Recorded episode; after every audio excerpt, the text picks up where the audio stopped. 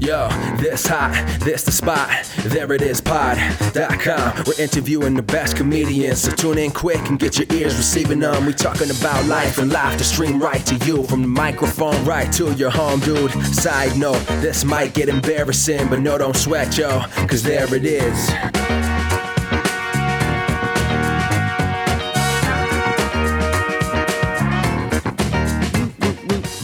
Welcome to the There It Is podcast, the comedy podcast for creators of any variety.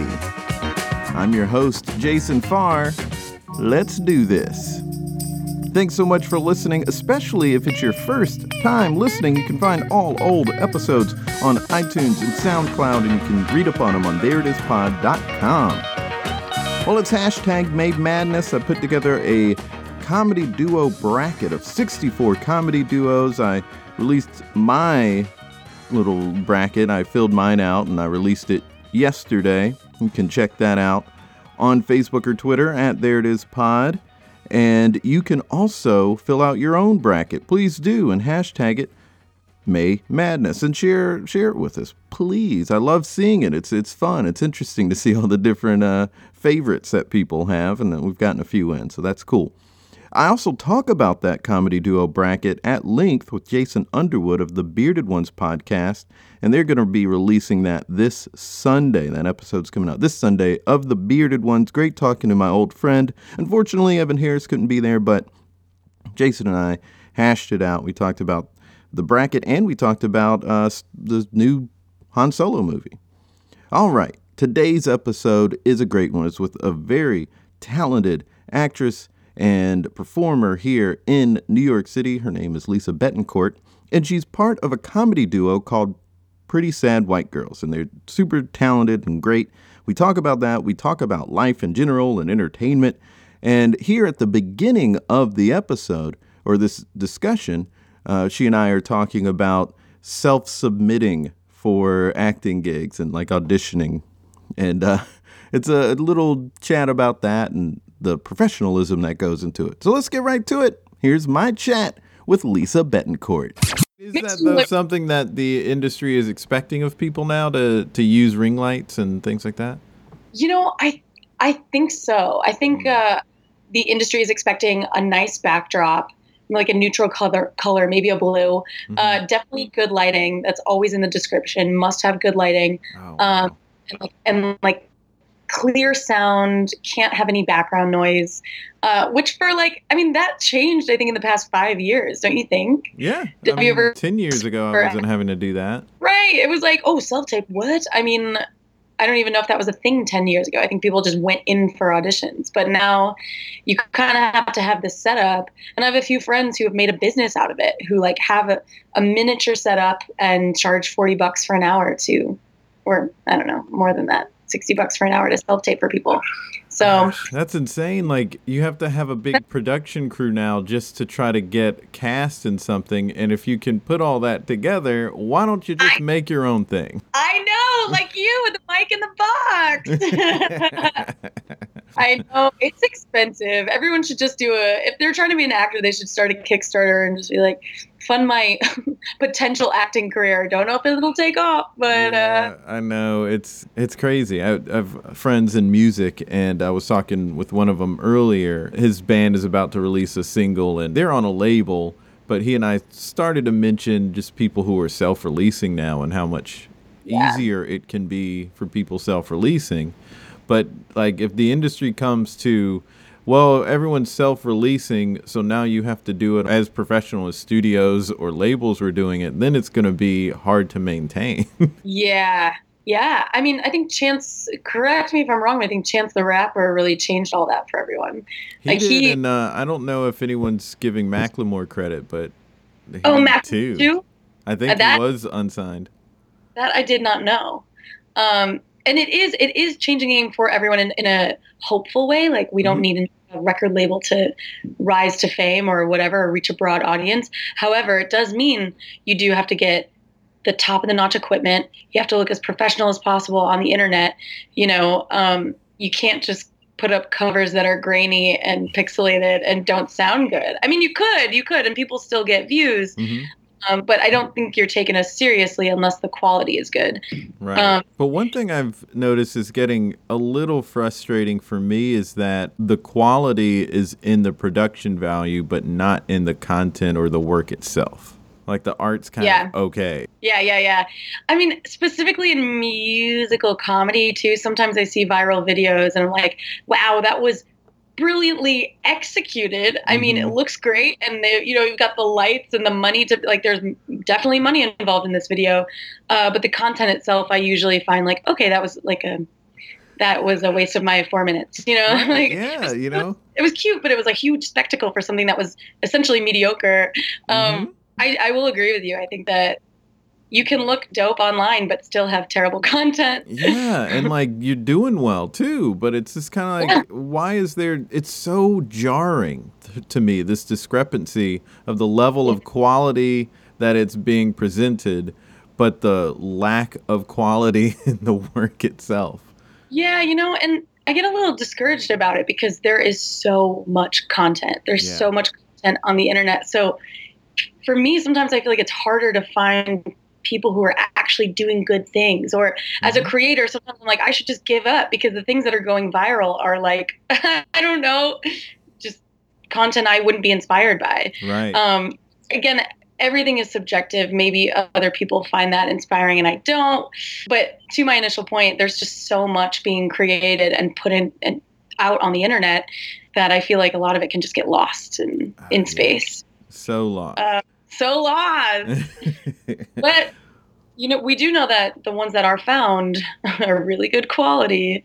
Right, right. Yeah, and I think the reason sometimes we don't see the Instagram comedians make it, so to oh. speak. I mean, like they might have millions of followers, they're doing great on Instagram and and Yeah. making it they've found a way to monetize it, so good for them. But you don't see them in movies or TV shows, and I do think that's because the people in Hollywood are still saying, "Yeah, but you're not talent, like you can't act and you can't really write anything." Yeah. so we're not going to cast you. So I guess like the people who are following them are either bots or uh, Yeah, kids who just are like, you know, they're just scrolling, so it's fun for them in that setting, but they're not going to go plunk down money to see them in a theater. I mean, I think this is where generationally it's changing. Because Mhm. if you ask a lot of kids younger what they want to be when they grow up, apparently the common answer is a YouTube star. Ooh, So I know, which to me is like a shot through the heart. It's so sad. Yeah. Kids used to want to be doctors or dentists or make a change in the world, and now they want to be YouTube stars. Like that's the be all end all. right. But I mean, not to say that YouTube stars aren't doing amazing things. yeah, there, are, some that really are good. Yeah, but that platform is different than say a blockbuster movie. Mhm. Act, like those actors are different than the actors on YouTube. Um, oh, And yeah. say for like Vine or even Instagram stars or even Twitter, um, Twitter and uh, Snapchat, all the platforms have like stars, so Yeah. to speak. Some of what's weird about saying I want to be a YouTube star when I grow up is you can be a you can be social media successful and not really making any money. If you were if you say Yeah. I want to be a movie star when I grow up, at least you're making money. There's nobody who's in a major motion picture that didn't get a paycheck. That's true. it's I hope I they are listening to like some wise I- people who are saying, "No, you need a job." yeah. Get out there. Well, I don't know. I also think there's a lot of money floating around on online where people are donating to things that they like. What is yeah, that web? Patreons, yeah. Yes, yes, yes. Where uh, was a TED talk. I can't remember. This is worthless for me to bring up, but I can't remember what it was called or who the guy was. But he essentially talks about how he is a full time creator and he is uh, he is so because of the support he gets from the people online. Mhm. He literally he asks people for money. He's like, I'm a creator. This is what I do. I can only continue to do it if you donate. And uh, that to me is like, okay, man, you're like in your house all day making stuff. You're not out in the world though. I don't know. There's someone that I follow who is, um, I mean, she's at least getting out. She's not just in her house all day, but she is think they are. insanely busy, and um, she, I think, is getting a good chunk of change from getting like the fans to donate some money. You know, like getting with Yeah. the Patreon or something like that. So it is something that I guess um, like that's how you can do well if you're an artist, and that's a good thing. Um, Yeah, I guess yeah. what you don't want, like what will, if we're not already seeing it, is we'll have some people who are charlatans, you know, who are they're Yeah. spending more time asking for money and getting money through the ask than they are making any content. Right, right, right. um, I personally have a little bit of a complex asking people for money. Like it makes my Mhm. soul die. Yeah. Uh, then there are people who are very good at asking for money, like you said. yeah. So yeah. I'm uh, not good at it, but I, you know, I mention it on the podcast. I'm just like, hey, you know, we got that, but I, I don't do it every episode like the people Right. who are good at it would. yeah, I, I mean, maybe if you did, you'd you'd have a real mic box and. Uh, uh, yeah. yeah. yep, and I would have uh, a, a wider reach and blah blah blah. Um, we're talking about the industry, but let's talk about your part in the industry. But before that, I don't know much about what you were doing before what I know you for now. So uh, give me Okay. some highlights, the the highlight reel before we get to uh, Pretty Sad White Girls. Cool. Okay. Um, so I moved to New York in 2012, uh, and I, I was here as a dancer and a yoga instructor. So my my thing was like teaching yoga. Uh, I was in a couple of dance gigs, but not too much. I wasn't really actively pursuing it because I fell into this this spiral of teaching yoga, which was great. I loved teaching yoga. Um, and then I got involved in the pit. I started taking classes at the People's Improv Theater and discovered that teaching yoga and doing comedy were two parts of my brain that I just like couldn't marry. I couldn't I couldn't live in this like zen space of yoga and also this highly witty like sharp comedy brain. Um, I know that sounds weird and a lot of people like question me about that, but it's just I wanted to quit yoga in that moment to pursue comedy. Mhm. Um, but I, I mean, so I did some improv classes here and there, um, and along the way, so I did the struggling actress thing, and I worked at this company called Mustard Lane, which is a staffing agency. You know those girls who fly around the street and they're like, "Take my flyer," Oh and yeah, and you're you just die inside. Uh, I did that with uh, Jill, who is now my bandmate. Mhm. Um, so the company has an annual holiday party talent show that we entered. We thought it would be funny to do a, an acoustic version of Pony by Ginuwine. Uh-huh. And at that point, like, I didn't know how to play the guitar. I only knew four chords. Mhm. and I was like, I mean, I guess this is easy enough. I can figure it out. Played those four chords. We did a cover, and people really liked it, um. Which was weird. we ended up winning the talent show. Uh, we got two hundred dollars. I got my license renewed. Jill went grocery shopping, and yeah, and then from there, people just kept asking us to do shows. oh So wow. um, at first, I was like, no, I, I only know four chords, and I don't know any other songs. Uh, but then, literally, I went to the University of YouTube. yeah. I taught myself how to play the guitar. Um, I discovered I really liked composing and arranging music. I liked arranging covers. Um, I really liked arranging R and B and rap songs into beautiful acoustic covers because I really liked the harmonies that Jill and I were creating together. Is there video of that particular performance around, or at least a recording of you two singing that? Yeah, there is. Yeah, I can send it to you. I think it's private on YouTube right now, but I can send it. Okay. I really want to hear that. It's just like ever since you mentioned it, the song's just been running in my head, and I'm like, I've got to hear her sing. this. Got it. Yeah, I'm like, I'm sitting down in a chair. That's how nervous I was to play the guitar. I was like, I need a chair. I can't sit and play this. Um, but yeah, it's, it's awkward. I'll send it to you gladly. Yeah, and then from there we we played at the Bowery Electric oh, uh, on on their smaller stage. Mhm. We did. I we were able to bang out just four songs. We're like, hi, we're pretty sad white girls. We're only going to play four songs. I know we have a forty-five minute set, but this is all we have. Um, and then and from you there, that name that early. yeah, we we wanted to call ourselves something for the holiday party talent show for Mhm. for the performance. Mhm. Um, and it literally just came out of us, and we were like, "Is this offensive? Is this going to offend anyone?" and we were like, "I don't know if we care." So this is just between our company. Um, and then it just kind of it kind of took off from there. Mhm. One night we played at the Parkside Lounge, and we met this amazing comedian, PD Diabru. Mhm. Um, he, he's incredible. He's great. He's so funny. He got up there and was hosting the open mic night. It was our first open mic. And he was hosting and just killing it. And at the end, he was like, You guys are really funny. And we were like, What? we don't know how to do this. We're just covers. I barely play the guitar. And he was like, Yeah, like, I want to put you on some shows Oh, Um, nice. and so it just it just snowballed from there to where people would ask us to do shows. And so the pressure was on. I continued to learn the guitar from youtube. Um, and then i just discovered i really loved playing the guitar and really loved composing. And um, yeah six months after we did the covers we started writing original music. And, how long and had you been singing my by that fir- point? singing i was like a, a theater kid. Mhm. so I've pretty much been singing since i was young since i was little. And jill is a theater kid also. She's i think she started a little bit later though maybe in high school. Mhm. um but yeah she went to ball state um, as a musical theater performer. And i went to university of massachusetts nothing related to performance because my parents were like you need a plan b.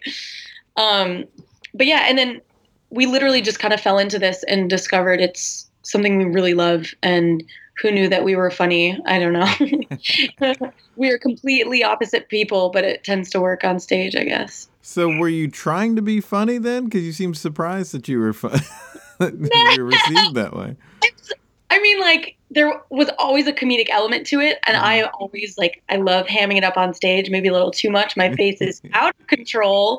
If you ever see me perform, I'm like, "Wah!" Or Um, talk to you off stage. or You're pretty expressive. or just talking to me in general. Yeah, my face is insane. for all you people listening, too bad for you. You can't see what my face is doing, but it's crazy. um, no, it's uh, it was always something I like. Obviously, we get an adrenaline rush when we make people Mhm. laugh. It's always what I've ever wanted to do is make people laugh. So that for me was a thing. I don't know about for Jill. I think I don't think at first she really thought it was going to turn as comedic as it did Mhm. and then I kind of suggested I was like, I wrote this song. Let's see if it's funny. Let's start performing our original stuff. Mhm. And then, ooh, that was so scary.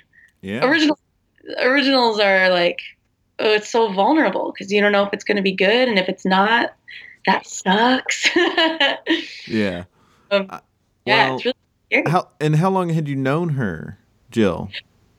Jill, uh, I would say about three years. Okay. But we, yeah, I did a 90s show with her at the Duplex Mhm. maybe a year prior to us forming Pretty Sad White Girls. So we started musically collaborating with some other folks a year before Pretty Sad White Girls. Um, and yeah, I mean, it was, she's all things 90s. She loves the 90s. So we were, we were just like having a blast assembling 90 songs. And then we just, I don't know, we wanted to do something for the Muster Lane holiday party, and this just happened.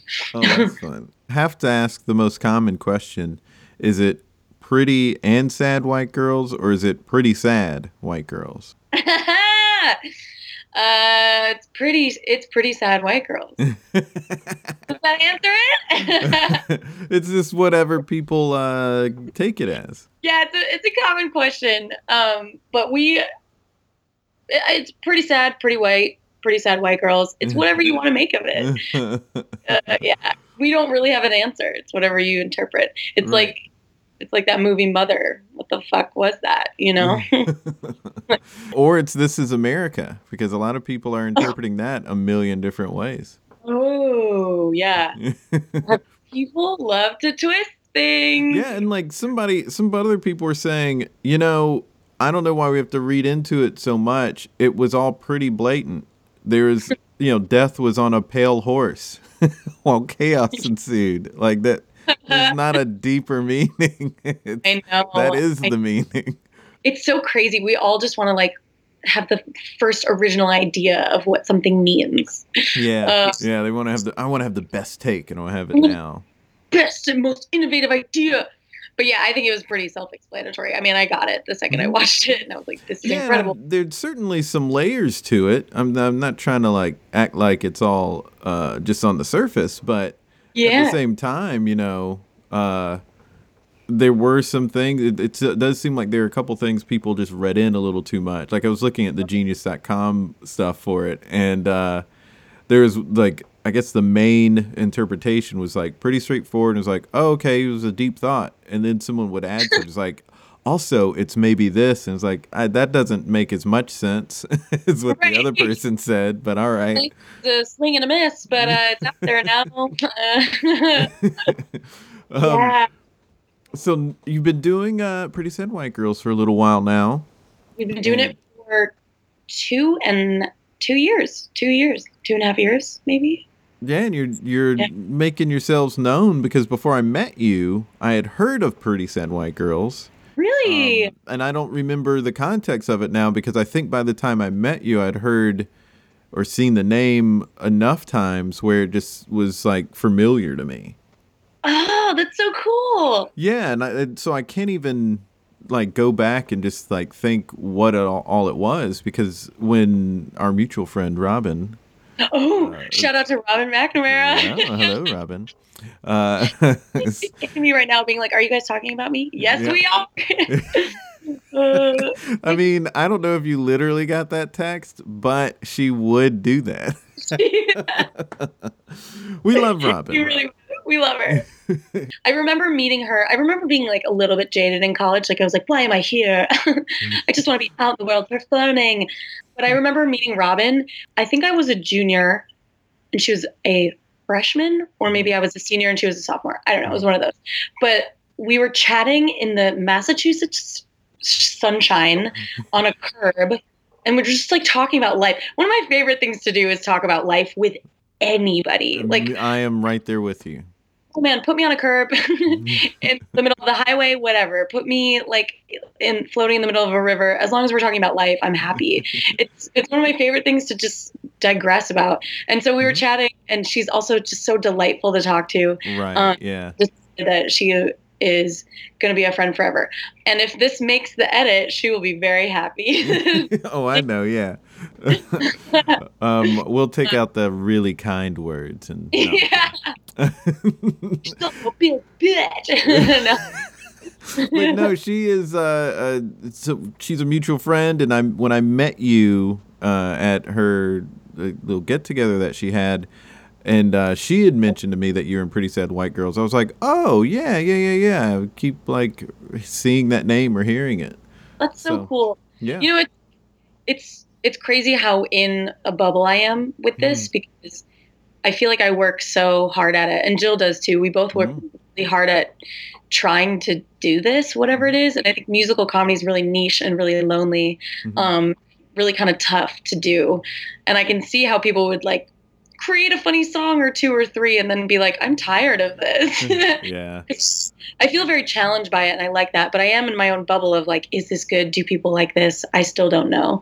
Um, but the fact that people are talking about it and and booking us is like an honor and really cool because Yeah. we love doing it. and We love performing for everyone. But yeah, it's weird. It's weird to hear that you had heard of us because in my mind, I'm still like, um, this is like a newborn thing, and it's yeah, still. I mean, it's that's one of the tough things I think about the entertainment industry in general is just being mentally prepared in Yeah, some what- form or fashion with just what can happen because you don't know what can happen. Right. Um, and when some stuff does happen, it's very hard to be on the same page. You know, if someone gets hugely successful, if that's what they wanted, they still might get surprised by it. And if it's not what they wanted, then they there are parts of it that they're really going to hate. And then there is no rule book or way to really know how we are supposed to behave as we start getting some sort of attention as like if Yeah. if things start to build even if it's gradual you know we don't really know we don't have any sort of point of reference for that it's just kind of like okay Yeah. i don't know what's going to happen next though Yeah.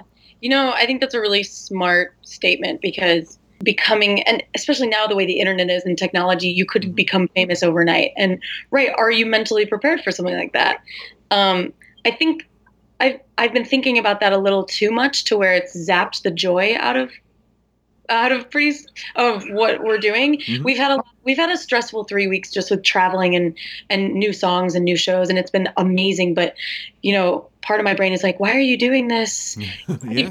you're not even really getting paid and and uh you know like is it for the fame do i want to become famous like obviously yes i would i mean not fame but i want people to The success that comes with it.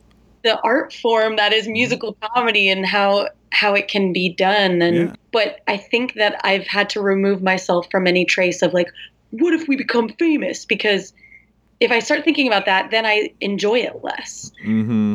I just focus on like creating fun songs with my good friend uh, that sound beautiful, then like that's all I need. The rest can just be icing on the cake or something that's Yeah. disregarded if you don't like it. You know, I mean, that is sort of the thing. Like, I guess to keep with the food analogy of like the icing on the cake or the fat on the steak that you cut and put to the side if it's bad for you. You know, like that we all have to sort of think about, or it's like, you know, oh, I don't really like peas, so I won't eat those. I'll eat around, you know, like I don't, I'll, I'll pick these mushrooms off of the, off because I don't like mushroom, you know, like whatever that Yeah. you don't want of it, you you discard. But the the stuff that's, but what you do need or want, you keep that stuff in and like Yeah. and, and just enjoy the like added bonus stuff like the cheese or whatever. Oh hell yeah! Oh, cheese is so good. Yeah, or like the little croutons, Mm. crunchy crunch on top. Yes. No, yeah. it's tough. I mean, um, because let's say you know someone is doing well in the entertainment industry or in, in art, and they're doing well enough that they don't have to worry about bills or saving up or anything like that. So that's kind of Yeah. like off to the side, and they feel they have security there, but there's still just what else can happen. You know, there is still the artistic process of creating things and people aren't really prepared always for things uh, not coming as fast as they need them to or want them to or how they might feel when they are five to ten years in and they're like huh this isn't as exciting as it used to be is that just Yeah. because it's 10 years in or is it because this wasn't the right move for me you know like there are all these different things to sort of consider and think about Yeah. I mean, 10 years in, you gotta, you better make a choice by five, you know? like, oh, God. And it's not years wasted. I think people mm-hmm. evolve, the art itself evolves. Um, and you just kind of have to be okay with change no matter what. And it's like a life lesson. it's like a general life lesson that is really hard for people to grasp. But if you, if you just like accept that you have to let go and just enjoy the ride. Oh my god, I sound like such a hippie, but that's how I no, but it really is what it is yeah. And with with art, with acting, with uh, music, with any anything, with hedge fund stuff, whatever hedge fund people do in the world, uh, all that you have to find some semblance of like just surrender. Um, and I think that I'm definitely playing around with that right now. and it's you know it's good to think about i mean there's really 1% of people who i think can emotionally and mentally just handle being becoming hugely famous right like Yeah. there's some people who gracefully got hugely famous and they they didn't seem phased they still seem grounded some for whatever reason and maybe Yeah. it's because you know they they maybe got super famous in their late 30s but in some cases they were just right for. There was a good match. But some people hate that fame, you know? Like I was just hearing about when REM got to be big pop stars. You know, they were like a little alternative rock band that was out of. Georgia, you know, and had done a few albums and they had they had success, but they weren't like so super famous and then they had a huge album and then it was okay, you know, now you're big, big stars, and that changes things. And some people don't like that. Some people hate that extra pressure of Yeah. the expectations of uh, because that's that's what changes with that kind of fame is the expectations. Yeah. And it's like all eyes on you at all Mhm. times, you know, Yeah. especially when you reach that level, you become more of like a public figure Mhm. or an icon, like people look up to you. I think that's a lot of pressure too. If people are looking up to you. Mhm. Uh, I had we had a moment. We had a show at the bitter end, and I was we had finished the show, and I felt okay about it. I wasn't like skipping out of the bitter end, like I just killed that. But uh, you know, like we felt okay about it. Anyway, there was a, a father and his two daughters that came from Rhode Island, and he was like, I saw them while I was waiting in line for the bathroom, or him, and he was like, Yeah, you know, my daughters came to see you. They're 14 and 16. And I was like, oh my God. I couldn't, he was like, yeah, they're, they're over there. Um, you should say hi to them. oh wow. and I, I didn't know what to do. I kind of freaked out because I was like, if these girls saw us on YouTube and came, that I am honored and humbled. And I don't know, I really don't know how to handle that yet. yeah, it's also- overwhelming. Start writing for that age group. Like, are Mhm. those, are those the girls that are listening to the music? Like, if so, might need to, I don't know. I don't know if I'd even want to change anything, but just be aware of that and and know that it's not just for us anymore. It's becoming for it's becoming for this is out there now. Yeah. yeah. I heard someone who was talking about how they went from, you know, just sort of they were doing well in their career to going to having some like famous, some sort of fame, Mm. uh, and how that changed for them, and they started recognizing how much they sort of, in a in a an almost lustful way, enjoyed that, that those added bonuses of fame and it kind of checked them and made them realize they need to step back because that's not a good thing to want and enjoy so much and sometimes Yeah.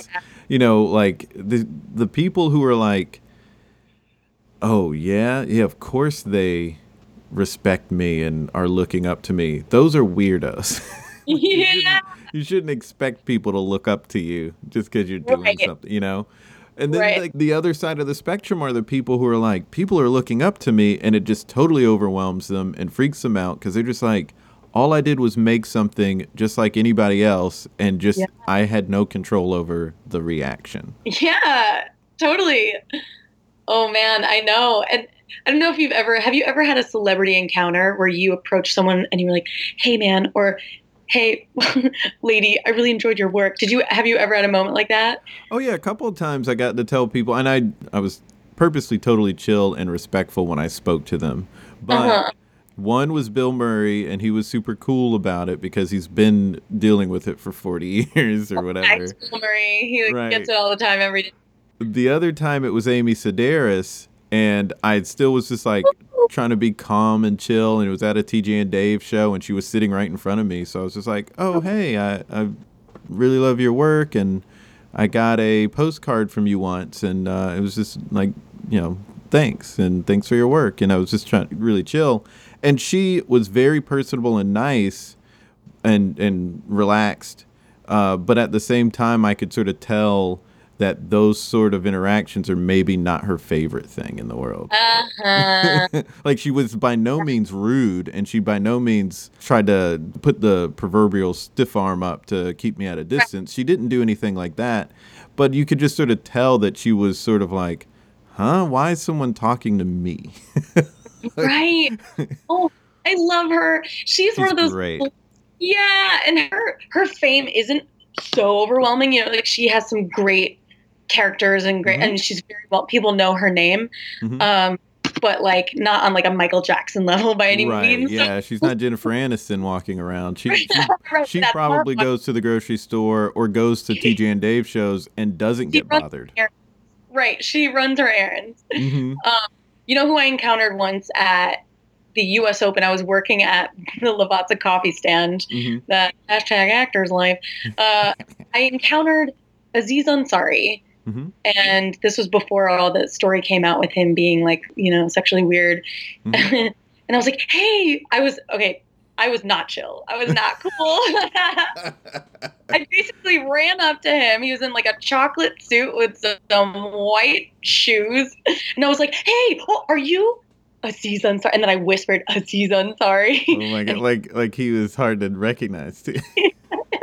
he was like, yeah, and I was like, oh man, cool. Um, well, I'd love to make you some coffee. I'm working at the Lavazza stand. Like, what do you want? I'll make you a coffee. And he was like, no. And then he pretty much walked away, but was the most uncomfortable. Yeah. But again, I was the most overwhelming person that could have possibly ever approached him. So I get it. I would have done the same thing. I would have run away from me. I saw Michael Stipe walking down the street one day, and like honestly, I respect REM, but I don't. Listen, I'm not like a huge fan. Uh, I listen to uh, "Are You Talking REM?" Re Me because I like Adam Scott and Scott Aukerman. You know, like I don't listen to REM for any other reason, but uh, or that that podcast for any other reason. But um, I saw Michael Stipe, I recognized him, and so I automatically wouldn't run up and be like, "Oh my gosh, you're so great," you know. But um, I just we made eye contact, and I just sort of like gave him a little head nod, and then went back to my business. wow, And like that one you just did, that was very chill. It was very I like I really try to make it an art form. Like the chin goes up an inch, maybe Mhm. if that. Yeah, boom, yeah. and then back. Oh yeah, yeah. And um, he even He- that though it didn't seem to bother him, but he seemed surprised. Like, wait, did that guy just recognize me? Uh, Yeah. And so I mean, he's he's that all you need is like a subtle look, really, to be Mm-hmm. like, "Hey, I see you. I acknowledge you," right. and I feel like that's enough. You know? Yeah, it's just like uh, all the only thing I want to give off is I respect you. I respect your work, and I, I like your work, and I think you're neat or whatever. You know what I mean? Like, um, I would want to tell a couple people like, "Hey, thank you for your work because it's been there for me at tough times." And that means something to me, but I still I don't want to like do that with tears in my eyes. You know what I mean Sure. you Yeah. know, that that would be like, whoa, okay, guy. Receiving end, it's a little bit like, "Whoa, I'm having lunch and this person's crying." You know? Right. Um, yeah. No, I saw a video of someone doing that to Lin Manuel Miranda. Like she walked up and she was she was recording already, Oh. and uh, she was just like, "Oh my god." Oh my god, like crying, and he was so chill and very sweet to her. Yeah, and I was like, He's also don't do that." human. I know he's he's a lovely human to where he would embrace that, you know. Mhm.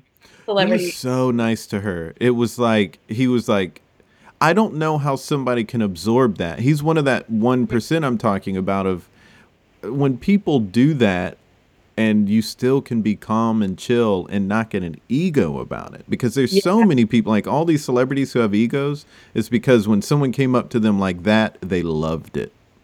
yeah, And he's Yeah. the opposite. He is eh, well, not the opposite because he's he's the opposite in a mean, nice sort of way. He's like so humble. right. Yeah, Right. He, Yeah. he seems I don't know how a person can absorb someone walking up to them with tears in their eyes. Now granted when I told when I met Bill Murray, I did say like, "Hey, I'm doing a, a comedy show tonight and I just wanted to come over and shake your hand and tell you you're the reason I got into the entertainment business." And uh, I said it like that and he laughed and looked at his buddy and said, "At least he didn't say I'm the reason he went to the army."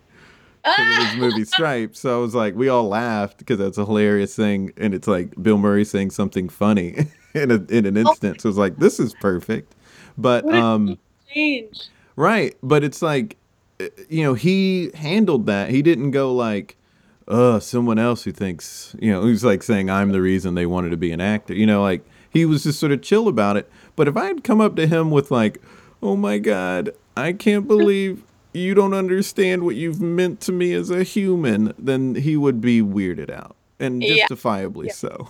Absolutely. I just I- you it's hard to be the person to absorb that kind of thing Yeah, from But I somebody. think for Lin Manuel and and also Bill Murray, two people who get that probably daily, have Mhm. learned to engage in any sort of situation with anybody. Like Yeah.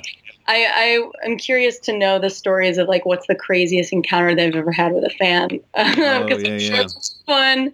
But yeah, you you just kind of I think after a while of getting that, you your practice is good and you can handle it with grace and and with It's chisel. tough though, yeah. I mean, and when you get to like Michael Jackson level of fame, or if you know when we're talking about that sort of fame, I don't think like who has handled that with grace? You know, like I feel like I mean, I guess I guess there are a couple, but um Michael I- Jackson's name is like that is a whole other whole other thing. But Like it made all of them crazy. Right. Because look at him, Elvis Presley, Oh. they both Yeah. like you know not normal people because Yeah. of what happened. Because how else would you like if people walk up and they just fall on the ground screaming because they saw you? Like I mean, that can't be good. growing up with you don't even really have a childhood you don't know what it means to grow into yourself Mhm. so this is all you've ever known people screaming at your feet like that has and michael jackson is a perfect example of how that can affect someone mentally right? Like yeah, yeah, and and you know that's why I've not been so hard on Justin Bieber because he was a little kid practically when he blew up, and then Yeah. he's and then Justin Timberlake and Usher are like, you know, like battling to get him signed on their label respective labels, and when you're like 15 or something like that, and that's happening, ooh, that ego's gonna go way up because that Yeah. is how could a 15 year old handle that with grace in class? no especially when everyone's like get him whatever he wants give him a fruit plate give him set the Mhm. temperature at 68 degrees you know and everything you could possibly want is handed to you your ego is going to fly through the roof and you're going to think that you're Yeah. a superman i mean kanye right Yeah, and I don't even like. There's also Kanye to me also falls into the category of of sort of playing the game by his own terms, but the game is still has its own set of rules, and Yeah. because he's trying to like use it in his own way and and control it, and Mm. end of the day, you can't control what other people think. right You know, So you can. He's he's messing with the circumstances. You know, like he's trying to mold that with you know, but you can't you can't mold how they're going to respond to you. Yeah yeah yeah oh man he's got he's got himself in one big pickle Yeah. So yeah, I mean, I guess the question would be, uh, what's next for you? But it like what we're all discussing here is, it's just plucking right along. It's just continuing forward and just seeing what happens. yeah we have some shows lined up through the summer which is really fun That's great. Um, we have a couple music videos we're going to be releasing in June, uh, and then another show at the bitter end in July, and hopefully that will. And we're also releasing a live album, which is entitled "We're Better Live," because it's so weird to record musical comedy in the studio. At least I think I really like our live stuff, so we're going to be doing a live album uh, called "We're Better Live." That's awesome. Yeah, and aside from that, we're just going to try to hit the comedy circuit and uh, the comedy festival circuit and see if we can get in front of more audiences and uh, keep writing songs. But yeah, for now, it's like we just got back from the Women in Comedy Festival. We just did some shows in LA.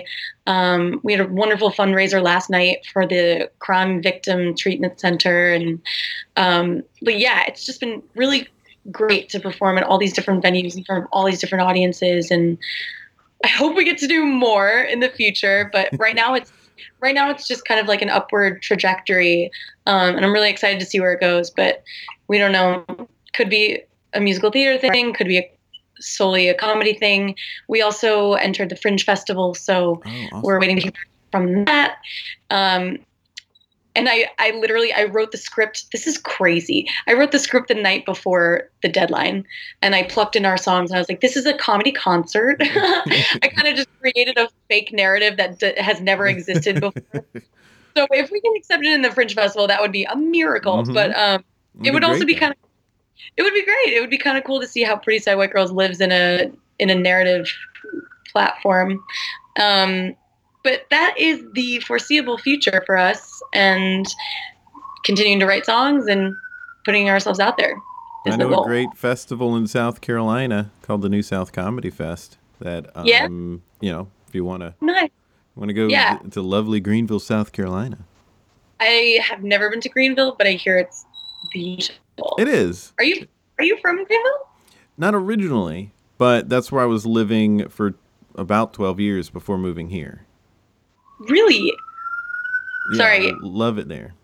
New they're York. coming out you hear coming after me Hello. Yeah. Um, yeah, that's the thing when I, I whenever I interviewed someone from New York or when I moved here, that's just what's in the background. I know it's always sirens. Can't do anything about it.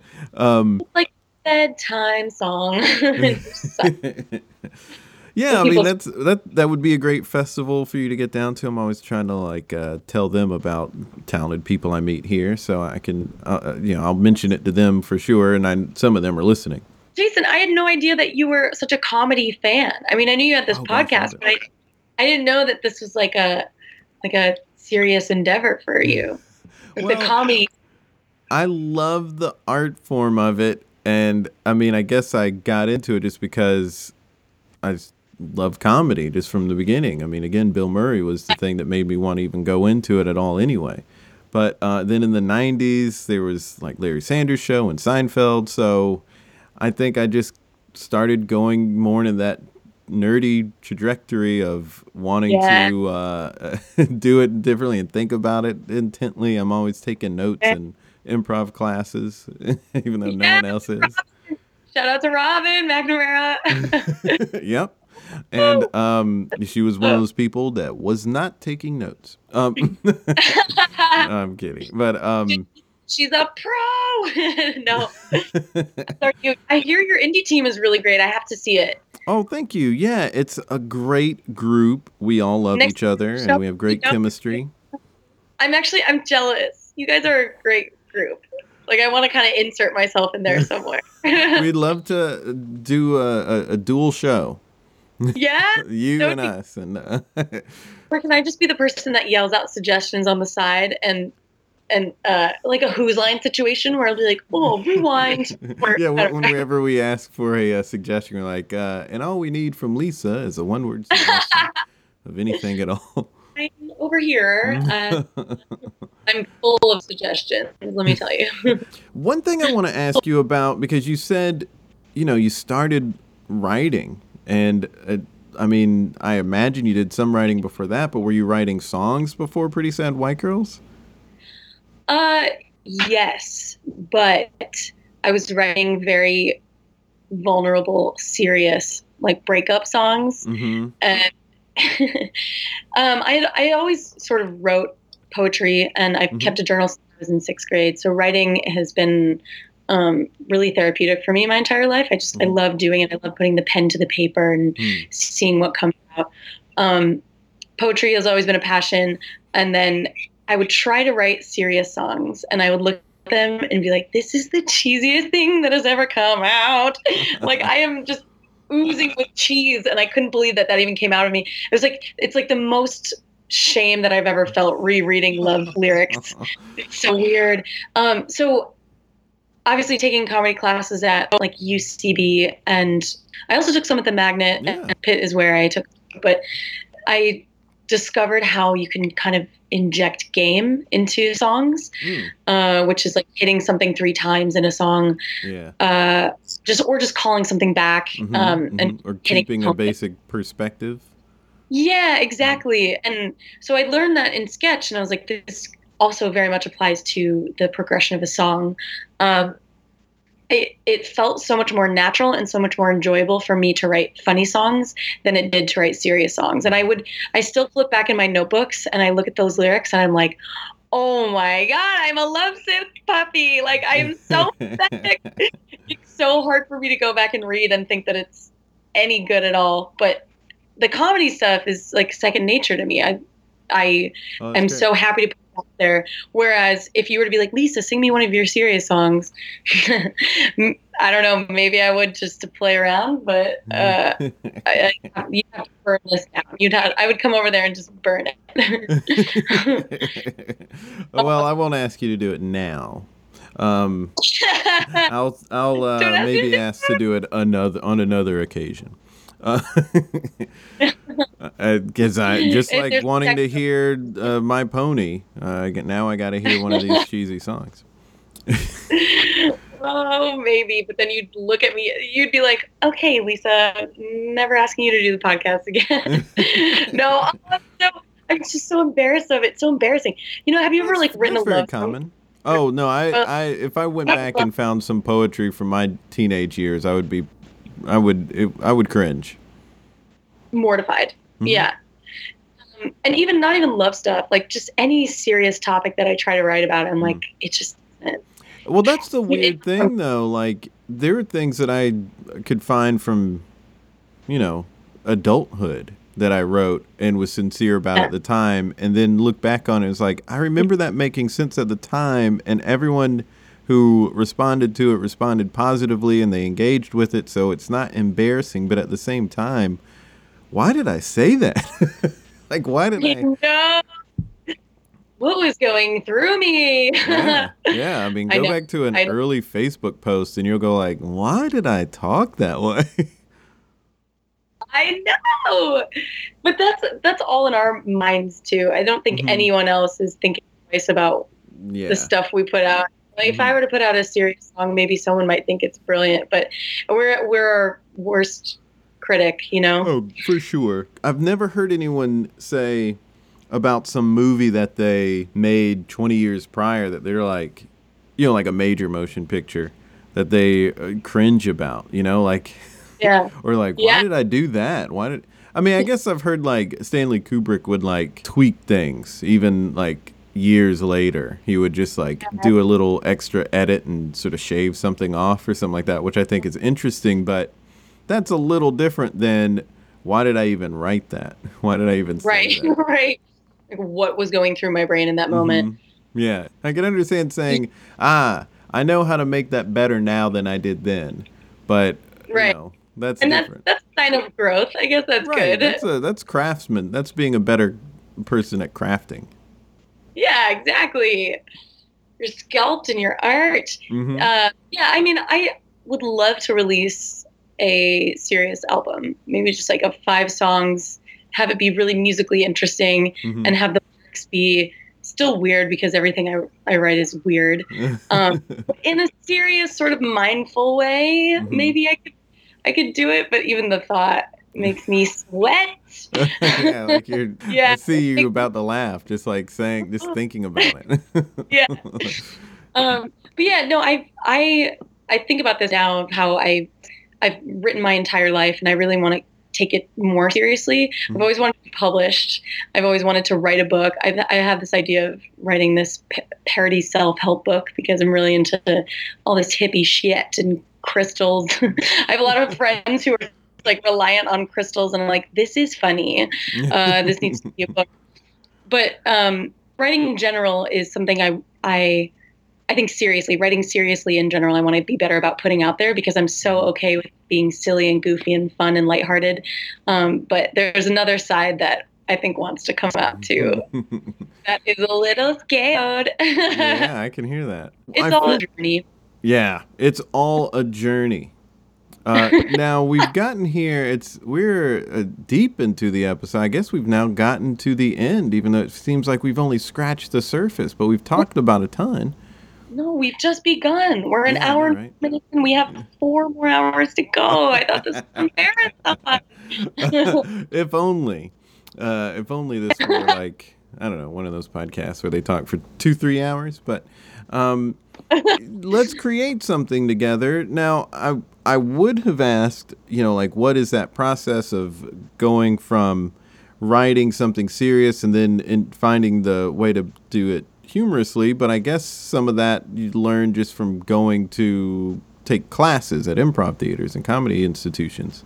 Um, so maybe what, since we talked about it so much about just dealing with fame, um, maybe there's some sort of thing, a, a way we can create something involving that, like a, a thought process to have to keep us grounded, or I don't know. What it, any ideas coming to your mind? Yeah, um, just having chains on your ankles at all times, Mm. just some kind of, or like a weight. You know, you can, you know, you ever see those ladies walk down the street with like weights on their wrists and their ankles? That, Oh, yeah, I've seen that. Yeah, yeah. Walking through the mall, people used to do that. Walking through the mall. yeah. What would you do if I told you I was one of those mall ladies? I wouldn't be surprised. No, I'm kidding. no, no, no. Um, I am. uh, or like, let's see. You know, here's something too that I think one of the fun and, and also interesting things about you, and maybe this is how we can create something too. Um, one of the fun things about you on your Instagram, you like to do the foot five. I'm a foot fiver. Right, which obviously not everybody can. No, not everyone is limber enough to do a, a foot five. And for listeners, it it's pretty much what it sounds like. She kicks her leg up uh, to high five level and can high five her her own foot. So and I high five it. Yeah, and it, and it gives a slap sound yes. in slow motion. And it's a it's fun uh, yeah. and it's funny, but I think it's it's one of the things that is you know intriguing and interesting about you. Not even just that, but all of the things that you're you're putting on your your Instagram. Uh, you know what I do with that? I that? want to. Okay, so you know how there are influencers on mm-hmm. the Instagram. Mm-hmm. I want to be a foot. I want to tag all the airlines and see if they'll fly me out to destinations where I can foot five in front of like the Taj Mahal or like. That'd be so uh, fun. Big Ben, yeah, that's my well, that's my goal. Yeah, we got to get you viral. This is the level of fame that I want. yeah, you know, it's all about your altitude, and it's not about being an Instagram star. It's just about foot fives. It's just about that slap. it's that perfect. That's what it's all about. is there so other than just because it's fun is that why you put things like that on your instagram like is it or is it part of a process uh okay so the foot five for example i think i did that two years ago and just thought it was so funny i've had so many people come up to me and be like lisa I, I love this new thing you're doing. like, people I barely talk to are hitting me up being like, Lisa, like what whatever's going on with you, this new shampoo, I don't know, the foot fiving, you are killing it right now. Uh, I the foot five is a sensation, so I wanna I wanna just keep doing. I don't know. I think it's the the slow motion element, the release, the climax, the slap, mm-hmm. and and then I really can't tell you why it's funny. I don't know. I I just think it's funny, so I put it on my Instagram. well, that, Wait, it is really funny. People should follow it. If you were to analyze it, what would you say? I mean, I really, I, I don't know if I could analyze it well. It just to me it was funny, and uh, it's it fits with your personality really well because um, you're you're really like uh, expressive. Like I think the second time I saw you, um, you were like, "Hey," and you were just so expressive and nice. And it was like, I was like, Robin, Lisa is the best. Like she's so nice, and uh, and it just because like you're you're exuberant. You're exuberant is a is a that's a good word for it. And I feel like foot fiving is uh, part of that exuberance. I do. I feel like I'm constantly trying to jump out of my skin. Mm-hmm. And so it is definitely a reflection of how I feel inside. it is a physical expression of what's always going on inside of me, which is like, wow, it's too much. I need to calm down. Aziz Ansari could have told you that. yeah, that's true. Now, so, I mean, I think one of the hangups for me at least, and I, I can't say this is a hangup for most people, but I do think it is getting out of a shell and uh, and staying out of that shell because um, I, I, feel like I can be reserved to a fault.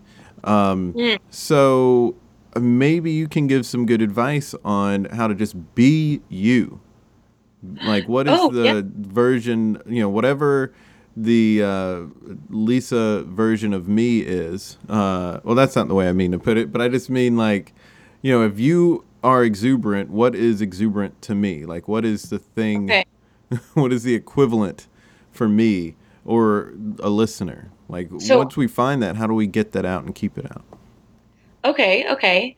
Um, I think that intrinsically in everybody, there's something that makes you feel powerful when you do it. Mm-hmm. And okay. it's hopefully it's not killing other people or you know doing anything terrible in the world. Hopefully that's right, not it. Right, right, right.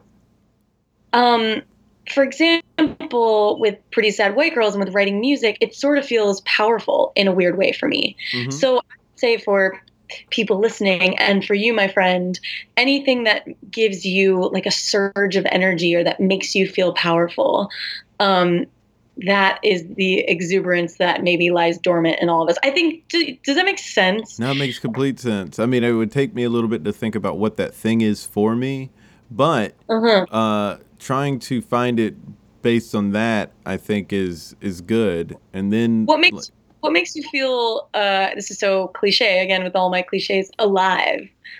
um, I mean, it is performing, um, but I would, I really would have to think a little bit about like the specific of it, like the specifics of it to know what that thing is, or like, because it's not like as simple as like, well, I just like getting on stage. Like, it's not that.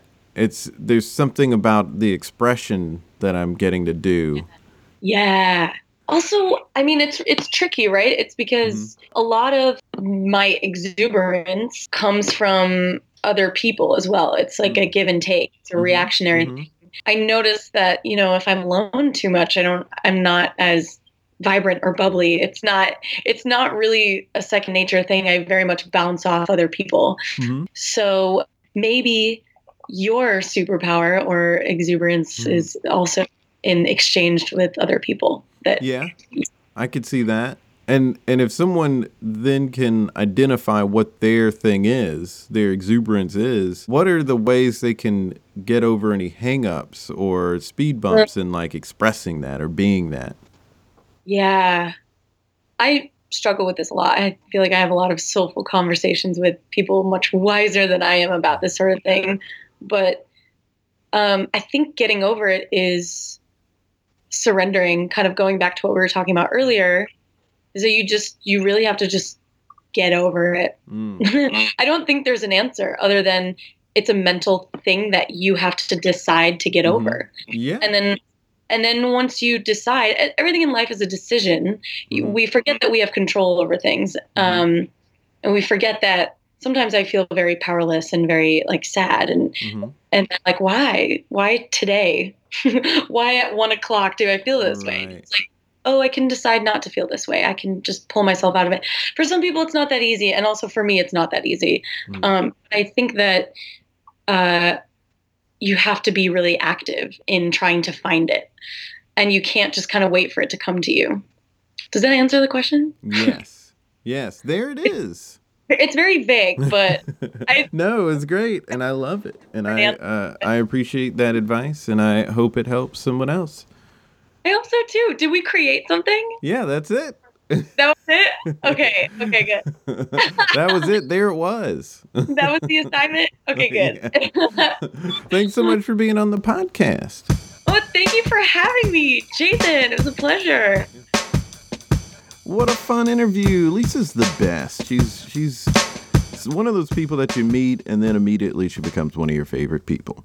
Super talented. She's got a lot going on with Pretty Sad White Girls. They do have a show coming up at the bitter end on July 14th. It's at 8 p.m. So if you are in the New York area, you can go check that out. And they have an album, a live album coming out. You mentioned that a little bit. It's coming out in August called We're Better Live. And uh, you can get that in August. And they also just got word that the script that they wrote about Pretty Sad White Girls or using that persona has been accepted into the New York City International Fringe Festival. So huge congratulations to them. And if you're going to be uh, seeing that in October, going to the Fringe Festival, then you'll see that premiere. That's awesome. And also, you can follow them at Pretty Sad White Girls on Instagram and Facebook. Well, thank you so much for listening to this episode. Fun episode coming up next week. Don't forget, you can check out the Bearded Ones this Sunday with yours at truly. And uh, we're talking about the comedy bracket. You can go to at There It Is Pod on both Facebook and Twitter. Find that bracket. Also, just follow us, share us, like us, enjoy us.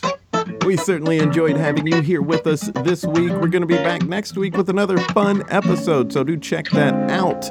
Until next time, be good to each other. The music for the theme song was created by Neil Brooks. The rap was written and performed by Nick Acevedo. The logo for There It Is was created by Jeff Prater.